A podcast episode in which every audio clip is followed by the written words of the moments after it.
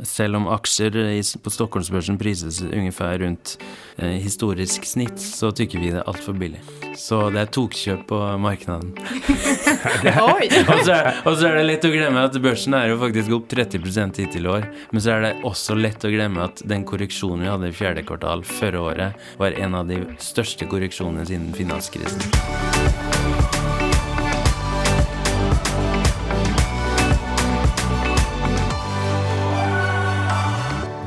Hej! Du lyssnar på Outsiders och det här är en bonusintervju med Vegard Söronet för Odin Fonder.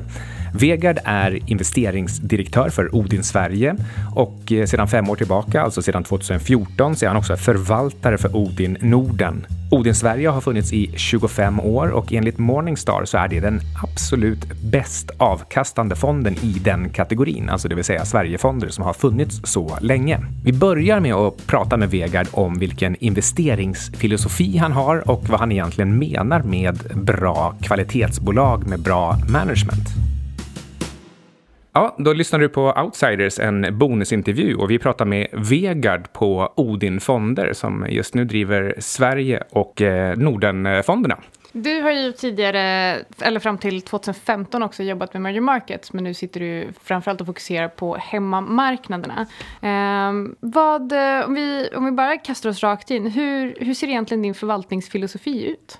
Eh, jo, takk. Takk for jeg fikk komme hit i dag. Eh, min, eh, som dere, som dere, sa, jeg har forvaltet våre globale fonder i, eh, fra 2008 til 2012, og vårt Emerging Markets-fond fra 2010 til 2015. Men i dag, som sagt, Odin Sverige og Odin Norden som er mitt fokus. Og min filosofi er vel en eh, helt lik her i Sverige som vi brukte på det globale markedet. Vi gilder å investere i Gode kvalitetsbolag med gjerne bra management og gode eiere som er på en reise som vi gjerne vil at kundene våre også skal få ta del av. Og Hvordan definerer man et eh, kvalitetsbolag? Ja, eh, Kvalitet for oss er bolag som genererer en avkastning på kapitalet som er betydelig høyere enn kapitalkravet. Det vil si en avkastning på egenkapitalen eller en eh, avkastning på totalkapital. Det er kvalitet for oss. og vi tror at tiden jobber eh, før deg om du investerer i sånne bolag, i motsetning til bolag som forstør verdet eh, år etter år gjennom en låg avkastning på kapital. Går det at på noe sett sier noen range av f.eks. return on equities som du tykker nå er en, eh, ja, et, et, en bra nivå? Ja, jeg vil jo egentlig så høy som mulig til en så låg pris som også mulig. Eh, og så blir jo gjerne de bolagene prissatt opp av markedet fordi eh, de, de, blir sett på som gode kvalitetsbolag også. Men eh, det vi gjerne bruker mye tid på når vi finner et bolag som f.eks. tjener 25% avkastning på kapitalet, da er jo stor del av vår analyse er jo om det her bolaget kan eh, opprettholde denne nivåen av avkastning eh, på fem eller ti års sikt. Og det er jo det gjerne som er den viktige analysen der, fordi har du en superprofitt i en eller annen bransje, så vil du automatisk attrahere konkurrenter og kapital til, til den type av uh, bolag eller den type av produkter. Vi pratet jo in lite innan vi drog igång inspelningen och då pratade vi om att uh, det ni gör är ju verkligen liksom värdebaserat och fundamenta uh, och att ni tittar verkligen snarare på vilken typ av resa kan vill jag att mina investerare ska kunna vara med på de kommande tre till fem åren. Vill du, vill du, vill du förklara lite hur liksom processen ser ut när ni börjar titta på bolag? Hur screenar ni egentligen marknaden marknaden och vad det är som sen får dig att fatta beslutet att investera i ett bolag? För det är inte bara köp billigt, sälj dyrt. Ibland kan det också vara, precis som du sa innan, köpa dyrt och eh, sälja dyrt. Ja, våre vi har en viss range av vurdering som vi, vi tykker liksom er rimelig. fordi blir värderingen altfor høy, så blir det ofte gjerne veldig høye forventninger i de aksjekursene også.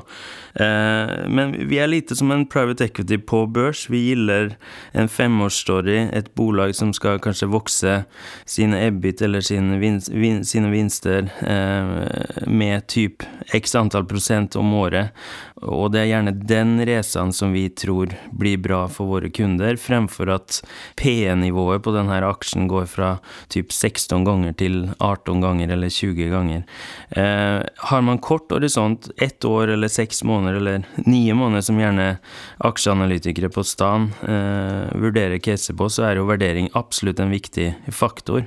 Men desto lengre ut man går, om det er tre, fem eller kanskje ti år, så er jo vurderingseffekten på din totalavkastning betydelig, betydelig mindre. I snitt ligger det kanskje rundt, rundt 15, 15% på en tiårshorisont.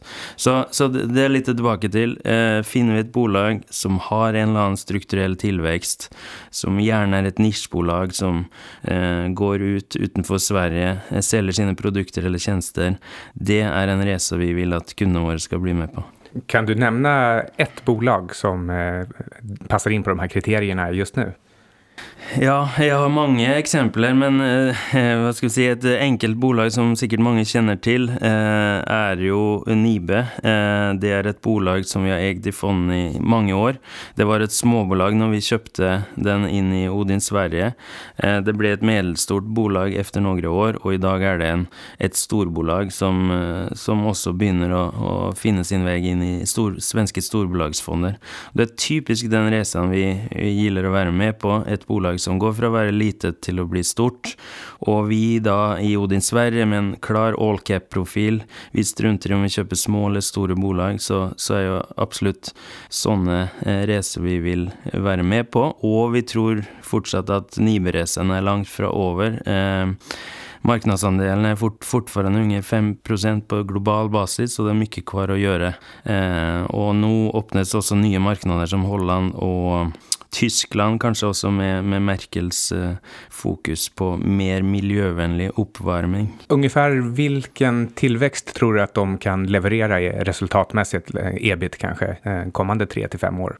Jeg har ikke noe detaljert eh, nivå på den, men, men, eh, det vi gjerne bruker i våre analyser, å se på historisk utvikling, se hva de har vekst vinstene med de siste årene, eller de siste ti årene. Og hvis du ser på topplinjen til Nibe, så har jo de all, De har brukt De har doblet sin topplinje eh, mellom fire og syv år i snitt.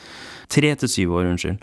Og syv år brukte man under finanskrisen. Eh, på siste årene så har man, har man brukt tre til fire år på, på å topplinjen, og marginalene er rett stabile på med da høgst marginaler på Climate Solutions-delen, som er de her tradisjonelle varmepumpene, eller klimatpumpene som de nå kaller det. Elementene er også en liten juvel innom Nibe. Det er jo de her den her Nespresso-maskinen som har det her varmeelementet som varmer opp eh, din kaffe.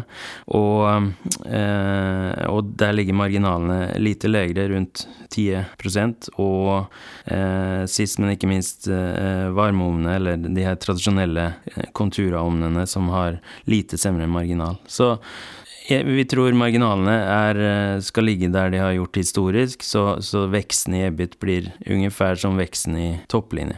Det her låter, nå har ikke jeg tittat på värderingen, men det her låter som eh, liksom et, et spennende, fantastisk bolag. 15-20% tilvekst per år, bra marginaler, interessant marknadsandel eh, og, og utrymme å vokse. Men hva får man da betale for det her underverket? Du kom til den, ja. Eh, nei, men absolut. Prisingen har blitt høyere her på sistone fordi eh, jeg tror vel på 2019-estimater så priser vel Nibe rundt 30 ganger eh, PE-tall eh, per i dag. Eh, når vi kjøpte den i 2015, så var den vel prisa på 18 ganger PE. Eh, historisk så har du prisa den her med rundt 23-25 ganger PE. Og um, Hvorfor er det høyere nå? Jo, Nibe har jo kommet inn i denne grønne bølgen med miljøvennlig oppvarming. Eh, Nibe selger jo gjerne sine klimatpumper når man bytter ut sin oljebrennere eller sin gassoppvarming, og da har jo da i større grad Nibe nå kommet på de her grønne fondenes eh, investeringsliste og i de fondene på sistene. Men eh, om ni kjenner til Tomra i Norge, så prises jo den på 40-50 ganger i PE, så, så, så, kanskje er det mer å hente der òg. Men det er, ikke, det er, ikke, økning i priset som er eh, driveren for Nibes utvikling på sikt, tror vi. Det er mer den der resan som absolutt ikke er over. Så absolutt vurderingen er relativt høy, men sammenlignet med liknande bolag så finnes det fortfarande en hel del potential på oppsiden. Men eh, vad, vilken typ av selgsignaler er det ni tittar på? Hva er det som får dere å fatte beslut at faktisk kliva ur en investering? Når kjenner ni er ferdige med resan? Hva er det som avgjør det? Eh, vi investerer jo gjerne i bolag som har bra management, gode eiere. Eh, hvis det skjer endringer på, det, på, den siden, så er jo det en, en um, hva skal man si, en uh, red flag som gjør at vi bruker litt mer tid på å analysere oss fram til om den her nye lederen kan dra denne reisen videre. Uh, det er, uh, og særlig hvis man gjør eksterne rekrutteringer, så blir jo vi eh, ganske urolig i, i, starten, før vi på en måte bruker tid da med de, de nye som kommer inn, og, og, danner også et bilde om denne reisen kan fortsette eller ikke. Eh, vurdering er absolutt et, eh, et, der vi har gjort mest feil opp gjennom tiden. Vi har solgt gode bolag, og så har de fortsatt, eh, fortsatt uh, mye kvar på racene. Men det Jeg måtte ha med vurdering også som en, en mulig grunn til at man selger.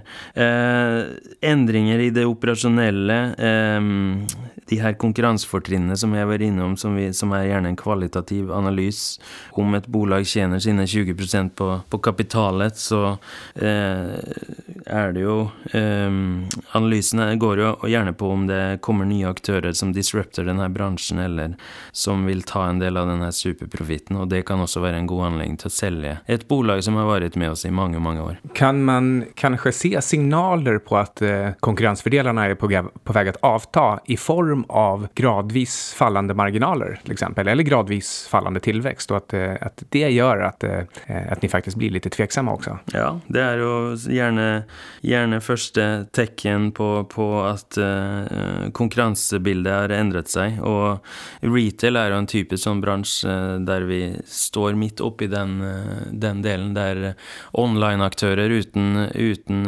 store assets kan begynne å konkurrere på de her markedene uten veldig mye kapital og mye, mye investeringer. Hva eier ni innom retail, eller hva vil ni absolutt ikke eie innom retail just nå? Ja, helst vil jeg ikke eie noe retail, men eh, vi har hver en, uh, en, investering, og det er Byggmax, som som man også eh, Som havner i den retail-bucketen. Og, og, det er jo et eh, bolag som har en veldig enkel forretningsmodell om å selge billige byggvarer til, til eh, Sveriges eller Nordens befolkning. Og eh, aksjekursen der har vel også vist sine tydelige tegn på at det her er en bransje under endring, og det er krevende. Grunnen til at vi holder hver Byggmaks, er fordi vi tykker det er framgangsrike på online. Det har 20% av businessen på online.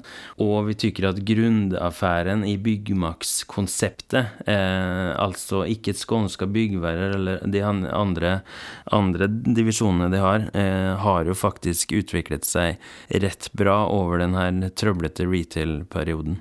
Så når de får ryddet opp i skånska, som de kjøpte her for noen år tilbake, og eh, også kanskje får rendyrket sin online-affær ytterligere, så, så, tror vi eh, at de kan stå seg bra i en svår sektor sektor. Du sa att du helst inte vill äga retail och det tycker jag är lite intressant för jag har ju tittat en hel del på retail och är väl in, inte heller speciellt positiv till den sektorn. Men vad är det som framförallt gör att du känner dig tveksam till retailbolag?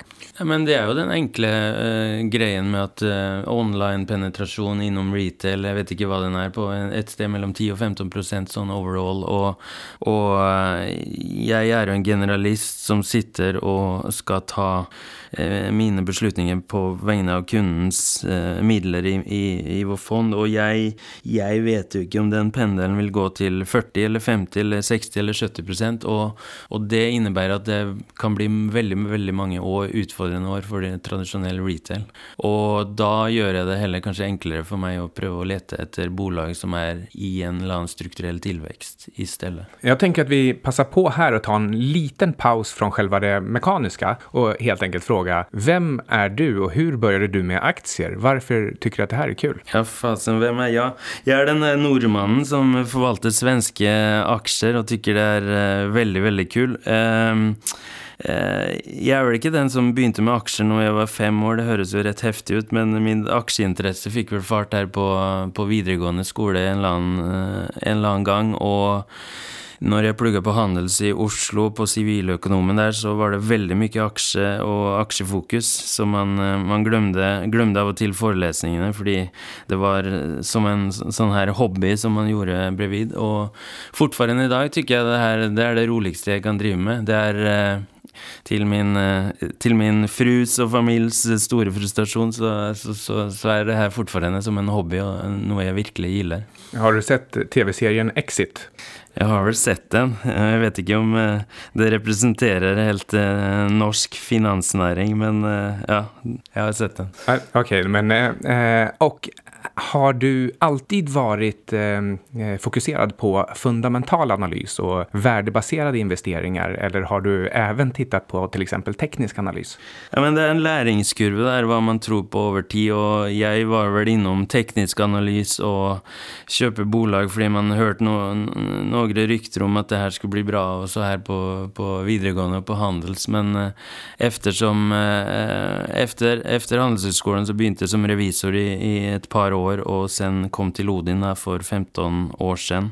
14-15 år siden. Og, og, og, der lærte man jo fort at det vi trodde på i Odin, det som satt i veggene, var fundamental analys og en teori om at marknaden på noe sett ikke er effisient, at det er så mange ulike agendaer der ute, både kortsiktig og langsiktig, at, at det var mulig å generere alfa og skape meravkastning til kundene med å ha et langt perspektiv, fokus på øh, kvalitetsbolag, og gjerne også være en fokusert, langsiktig eier som kan hjelpe bolagene til å bli bedre. Det er lustig å nærme det her med effektive marknader, for noe som vi diskuterar eh, ofta, ofta hemma. Och jag är en av dem som påstår att det är jättekonstigt att vi överhuvudtaget skulle påstå att marknaderna är i närheten av effektiva. Men du, du har varit på Odin i, i 15 år. Och eh, hur ser du att marknaderna har förändrats under den perioden? För det känns ändå som att, eh, tycker jag i alla fall, som att det,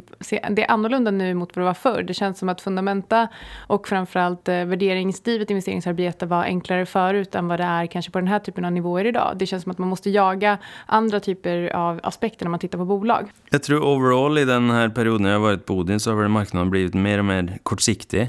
Eh, det ser man också på genomsnittlig ägartid på, på aktier på USA-börsen. Det blir kortare och kortare och det blir fler och fler eh, hedgefond, eh, shortfonder, longfonder er fra å være i et flertall i bransjen for, for ti år tilbake, har kanskje blivit mer utspedet eh, med årene. Du har ETF-er, du har indeksfonder som får mye kapital på de seneste årene.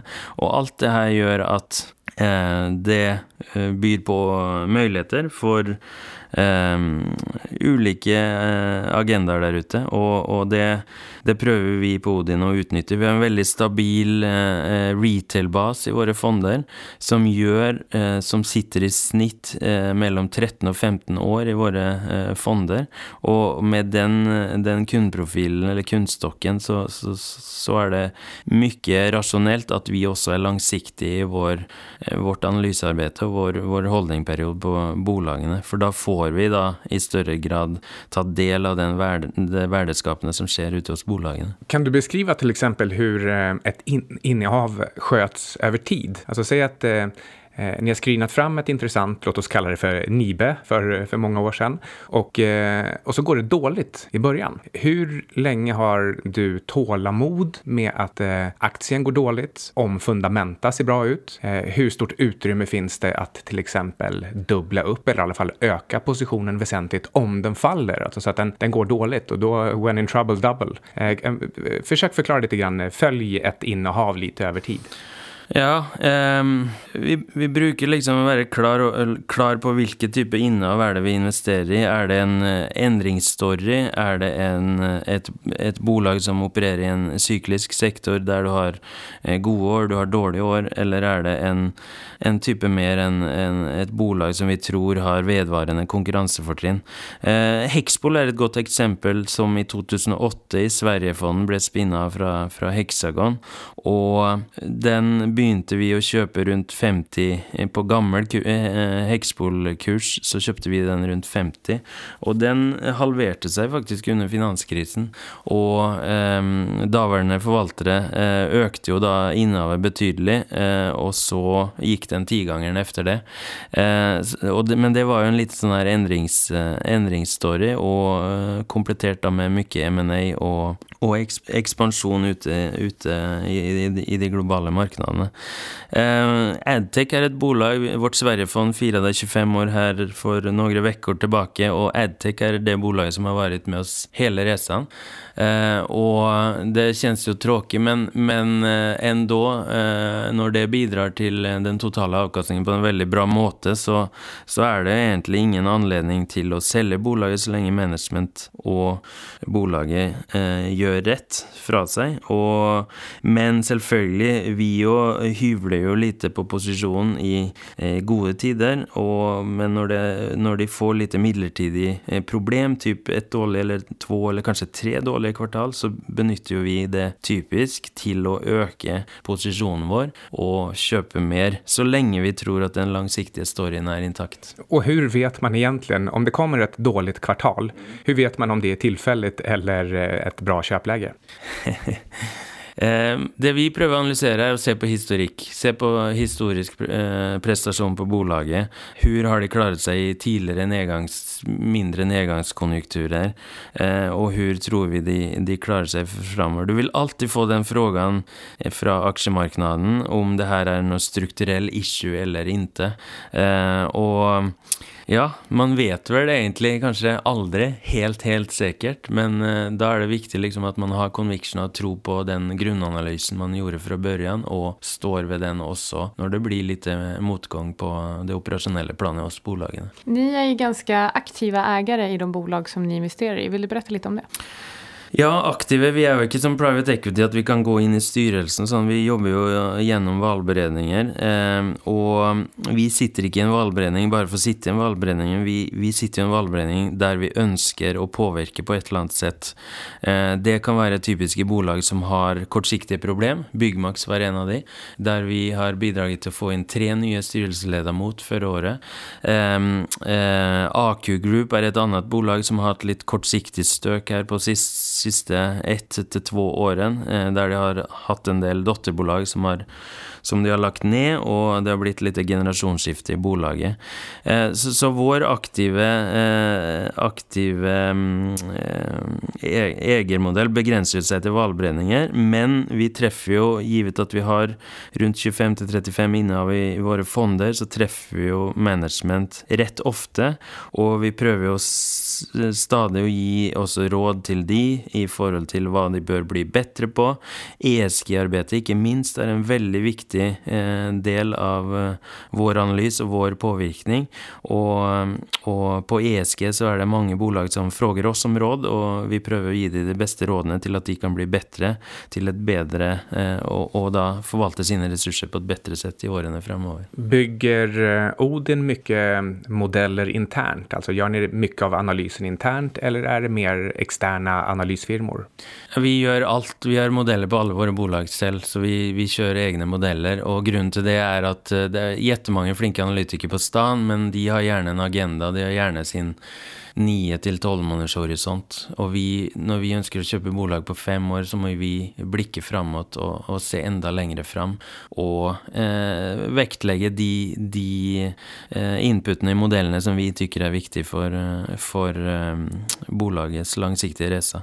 Vi har også egne analytikere inhouse, så vi har fem analytikere som jobber hos oss, som da bistår på det her eh, også. Hvordan mäter du ditt bidrag? Hvordan vet du om du har adderet verdi? Det er veldig enkelt enkelt. Det med hver dag mot uh, referanseindeksen. Så om uh, Jeg vet ikke i dagslegget, men Stockholmsbørsen er opp eller ned, og jeg får hver dag en fasit på om uh, jeg har bidratt mer eller mindre av enn en børsen. Og det er jo også um, utfordringen med denne bransjen. Det er veldig lett å bli kortsiktig når man mets kortsiktig, og så vet vi jo alle at utviklingen på aksjer over tid styrs jo av hvilke vinster eller hvilken kassafløte eller hvilken, eh, hvilken avkastning på kapitalen de bolagene har over tiden. Hvordan ser det ut mer eh, kanskje administrativt på kontoret når eh, du har hittat et bolag, om det nu er så det går til, som du vil addere til portföljen, kanskje gjennom å selge et annet bolag. Eh, behøver du pitcha og presentere denne ideen for noen, eller er du mer eller mindre helt selvstendig? Eh, vi er jo et team, Odin. Alle forvalterne sitter i Oslo. Eller for så vidt vår eh, nye Odin smallcap-forvalter skal sitte her i Stockholm. Men vi er, et, eh, vi er et team med ti forvaltere, med fem analytikere. Og det bredder alt fra vår USA-forvalter, emerging markets-forvalter, globalforvalter, europaforvalter og våre nordiske forvaltere. De sitter liksom og diskuterer hele tiden. Og det er veldig bra. Jeg gjør alltid en pitch på et bolag som jeg vurderer, for å få input fra hur, eh, hur ser USA-gjenget på retail-bransjen? Eh, så at vi kan bruke liksom det de ser på den marknaden, også inn på den svenske marknaden. Eh, så jeg pitcher, eh, og analytikerne pitcher. Eh, og det er vel ingen én vei fram i forhold til hvor vi finner våre bolag, men, men eh, vi er veldig disiplinerte på å utfordre hverandre, hitte liksom riskfaktorene ved hver enskilde investering, og prøve å liksom um, slå sønder analysen på et eller annet sett. Ni är ju en all-cap-fond så att ni investerar ju i small cap, mid cap och large cap. Men var ser du egentligen störst potential och störst risk idag och hur ser allokeringen ut i fonderna? Ja, får Sverige sin del, vi kjører en all-cap-profil, og det har vi alltid gjort. Eh, när når jeg tok over den här Odin Sverige for syv år sedan så var, hadde vi nesten 70% småbolag. Eh, I dagsläget har vi rundt 40% eller 42 procent småbolag, så andelen småbolag har blitt mindre. Eh, ser du Odin Sverige sin 25-årshistorikk, så har vi alltid hatt en tilt mot små og medelstore bolag kontra de store bolagene, og det tror jeg er av den enkle anledningen at der hitter man bolagsracer, der hitter man eh, bolag som gjerne eh, er store eller gode i Sverige i sin nisje, og som vokser ut i verden. Og eh, de er også gjerne gode, solide eiere som, eh, som vil noe med de her bolagene, og det, det har også bidraget bra tror jeg, på sikt til at eh, faktisk svenske småbolag i Sverige er faktisk noen av de, de som har kastet av seg best på global basis de siste ti årene. Hvordan finner du bolagene egentlig? Altså, du kommer inn på kontoret på morgenen. Hva, hva gjør du? Ja, mange, mange, mange, vil gjerne ha svaret på det, om det jeg trykker på en sånn magic button eller uh, har en magic formula, men uh, vi har jeg kan, ikke, jeg kan ikke si at vi, vi, vi har ikke det, men uh, ja, vi screener markedene, det gjør vi. Eh, men det er veldig mange ulike eh, input-faktorer til at man, man hitter bolag. Det kan være at vi har en investering i dag, man spør om hvilke bolag de ser opp til i markedene. hvilke leverandører, er det noen kunder de har som er veldig dyktige. Eh, vi har et advisory board som eh, vi på Odin bruker. Det er tre, der vi har tre personer i dagslege som, som er fra, fra industrien og det operasjonelle tradisjonelle plan, de er idégenerator for oss til å liksom begynne å se på nye bolag. Så ingen, ingen magic button, men veldig mange ulike innfallsvinkler i forhold til å hitte bolag. Og når en idé har eh, kommet opp på bordet, hvor lang tid tar det derifra til det finnes en modell som er tilrekkelig bra og tilrekkelig eh, så apples to apples, at eh, selve informasjonen har tvettet og likriktet med all annen informasjon? For det er litt mm. ulike redovisningsprinsipper og ulike kvalitet på bolagen. Så liksom, hur lång tid tar det från den här första idén till det faktiskt går att säga någonting och rangordna idén jämfört med era befintliga innehav? Mm. Ja, det är en god fråga. Det har ingen eksakt fasitsvar på det heller. Det kan ta to uker om vi jobber rett intenst med det, men det kan ta to år også eh, å liksom eh, utvurdere, tenke, tenke konkurrenter, tenke konkurransefortrinn for det er bolag eller andre. Og, og, det kan ta tid, det kan ta kort tid, eh, hvis vi ser en mulighet der ute. Men vi har jo også, i tillegg til den fonden vi har i dag med 34 bolag, så, så har vi også en kandidatliste og en watchlist som hele tiden ligger og utfordrer det her, eh, denne her porteføljen som vi har, og spesielt det svakeste innehavet i porteføljen. Og eh, kommer du på kandidatlistene, så er det mye som er rett på det, den operasjonelle analysen. Det er et bra bolag, de har prestert over tid, de har konkurransefortrinn, men f.eks. vurderingen er ikke helt rett i forhold til at vi skal ta den inn i fonden.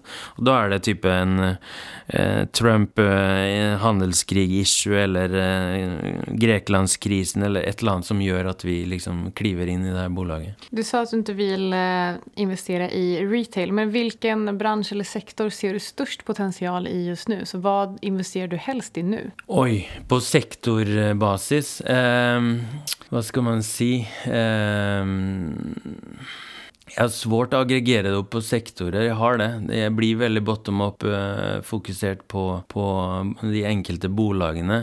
Uh, jeg har jo blitt uh, Jeg har vært veldig ofte ute og sagt at bank, bank vil vi ikke Storbankene vil vi ikke ha i vår fond. Vi har en liten posisjon i Handelsbanken, men that's it. Og der har vi vært veldig en udda fågel i den svenske Sverigefondforvalterne, der mange Sverigeforvaltere har hatt mye bank. Um, men eh, hvis vi kan snu litt på det Vi gilder jo bolag som har eh, gjerne litt mindre bolag, midcap-bolag, som har en liten organisk tilvekst, og som på toppen av det har, er også dyktig på forvervet. Eh, for denne forvervsfaktoren over tid, den har vist seg å blitt veldig, veldig lykkesam for mange, mange bolag, og det, det tror vi også vil fortsette videre. Vi har Adlife, vi har Adnode, vi har Lifco, vi har Adtech. Eh, Sveko er et sånt type bolag. Indutrade også. Så vi har mange av de, de type bolagene i porteføljen. Finns det någon mer eh, teknisk eh, stopp-loss eh? Alltså, även om ett bolag egentligen uppfyller fundamentala krav, men bolaget, alltså aktien bara faller och faller och faller. Finns det någon diskussion om när man helt enkelt bara tar sin stopp-loss för att aktien inte fungerar? Man utgår från att det är någonting vi inte förstår här. Uh, vad ska vi har ingen sån skrevet ned stopp-loss-strategi, det har vi ikke. Men vi monitorerer jo veldig tett på de bolagene som ikke har gått bra og bidraget negativt til fondens avkastning. Uh, det monitorerer jo vi på må månedlig basis. Uh, men om det er ting jeg ikke forstår, så er det en annen sak, for da er det jo eh, så at du egentlig ikke har helt kontroll på, på analysen din. Og vi har jo mange sektorer som vi har problem med å liksom bestemme oss om vi gilder det her eller ikke. Eh, jeg bruker ofte eksempelet eh,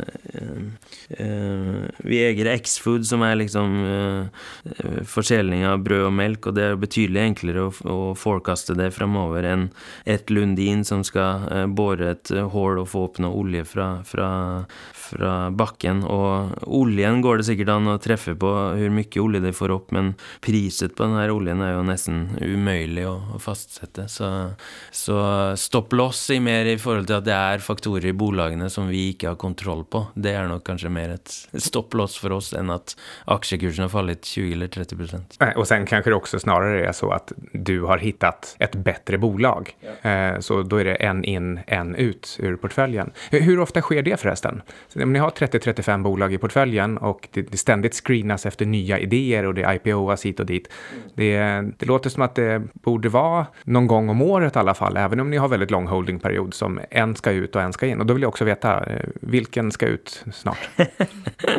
Nej, men vi har, eh, ser man hittills så har vi tre nye bolag i portföljen og vi har två som har gått ut. Eh, ser du vår turnover i, i portföljen over tid, hvis du justerar för teckningar och, och, og salg i portföljen, så, så ligger den der rundt, runt 20 et sted, og det tilsier da en eiertid på rundt fem år for, for totalen. Men eh, du kan se på min portefølje, og de bolag som er under 2% av porteføljen, de er enten på tur opp eller ut. Så det er mitt beste tips til å kolla hva som kanskje er på vei ut. Og da kanskje man kan eh, kolla hvor lenge de har ligget. For om de bare har ligget der et litet kort tak, så kanskje sannolikheten er større at ni skal kjøpe mer. Veldig bra. Okay, men, men, så da, då, går det i alla fall reverse engineer, så de, de, som lyssnar kan også holde litt utkik i, i listan på bolag som ni har i porteføljen, Men... vi, vi er veldig transparente på hva ja. vi kjøper og hva vi selger. Eh, det skriver vi i våre månedskommentarer, og ikke minst vårt årsbrev til kunder som vi skriver her i december er også veldig åpen i forhold til eh, lite inspirert av Buffett og hur han skriver til sine kunder. Hva har fungert, hva har ikke fungert, hvilke fel har vi gjort og hva har vi, eh, goda ting vi har lyktes med. Men om vi går, innan vi, innan vi börjar runda av så tänkte jag att vi skulle gå över lite på makronivå. Vad, vad är dina tankar kring marknaden nu? För att vi befinner oss ändå i ett ganska intressant marknadsläge eh, globalt. Även om det inte är riktigt samma sak i Sverige så ser vi ju rätt mycket pengatryckande både i EU och eh, absolut inte i USA för det är ju not QE. Men eh, de får ju kalla det för vad, det är, eh, för vad de vill. För, men det är ju ändå så att de, det är quantitative easing. Hur ser utsikten ut för marknaden eh, globalt de kommande 18 till 36 månaderna? Vi är förfärligt dåliga på oss på marknaden, men det jag kan säga är att eh, det är alltid möjligt att finna bolag, alltid mulig å finne bolag som har en eller annen story ved seg som vi kan exponera eh, oss for kunderna, eh, som kan få en resa. Men det som skjedde här eh, i børjan på året var jo at alle, alle forventningene om høyere renter, den snudde jo til at det ble legere räntor. Og med det bakteppet eh, har nok vi også fått en, eh, fått en eh, oppfatning om at det her kommer å bli le legere renter mye, mye lenger enn vi hadde trodd. Og da, selv om pris, aksjer på Stockholmsbørsen prises ungefær rundt historisk snitt, så tykker vi det er altfor billig. Så det er tokkjøp på marknaden. og, så er, og så er det lett å glemme at børsen er jo faktisk opp 30 hittil i år. Men så er det også lett å glemme at den korreksjonen vi hadde i fjerde kvartal forrige året var en av de største korreksjonene siden finanskrisen. Ja, og sen også vid årsskiftet så nollställs jo räknaren, så da er den jo ikke opp 30 lenger. längre, så da fins all oppsider kvar. Det blir veldig skjønt. Jeg tenkte på det her månedsbrevet månadsbrevet som går til kundene. Kan man få det even om man ikke er kund? Jeg tenker på våre lyttere. Det ligger på våra hemsidor, odinfonder.se. Och eh, var kan man följa dig om man vill det? Jag vet att många av våra lyssnare hänger på Twitter. Finns du också där? Eh, jag har väl en uh, Twitter-account har jag väl, men om jag är så aktiv, det är ett annat sätt. Kanske jag får brusha upp den lite. Och om du får skicka med ett slutgiltigt tips för alla som vill bli bättre på fundamental värdering och, eller fundamental analys och känner att marknaden idag är omöjlig, för det kan i alla fall jag tycka, så jag har ju släppt det här med stockpicking överhuvudtaget. Vad, vad är absolut viktigast som investerare att ta med sig när man analyserar bolag? Jag tror den bransjen er veldig kompetitiv. Det er veldig mange aktører der ute, veldig mange dyktige folk. Eh, men skal man liksom skape noe, skal man liksom eh, gjøre noe annet eller gjøre bedre enn alle andre, så må man tørre å gjøre motsatt av alle andre. Så unngå å gå i den fellen om at man lysner på eh, strateger eller, eller folk som mener noe, og, og på en måte gjør din egen vurdering om det her er bra eller dårlig. Och og ikke minst så er det da viktig å oppfatte, eller få en uppfattning om det her bolaget, eh, om det her management, og om det her er en resa som du kan forstå, og som du tror på i tiden fremover. Og om du på toppen av det tør å gjøre motsatt av marknaden, som f.eks. når det er litt stökigt, litt dårlig kvartal eller noe sånt, her, og tør å gå imot og kjøpe mer av det bolaget, så tror jeg over tid det er en veldig bra måte å kunne stå ut og skapa meravkastning på. Grymt. Da takker vi Vegard Søronet mange det korrekt? Många sliter med det, ja. men stemmer bra. Ja, eh, från eh, Odin Fonder. takk så mye. Takk for det. Takk for at jeg fikk komme hit.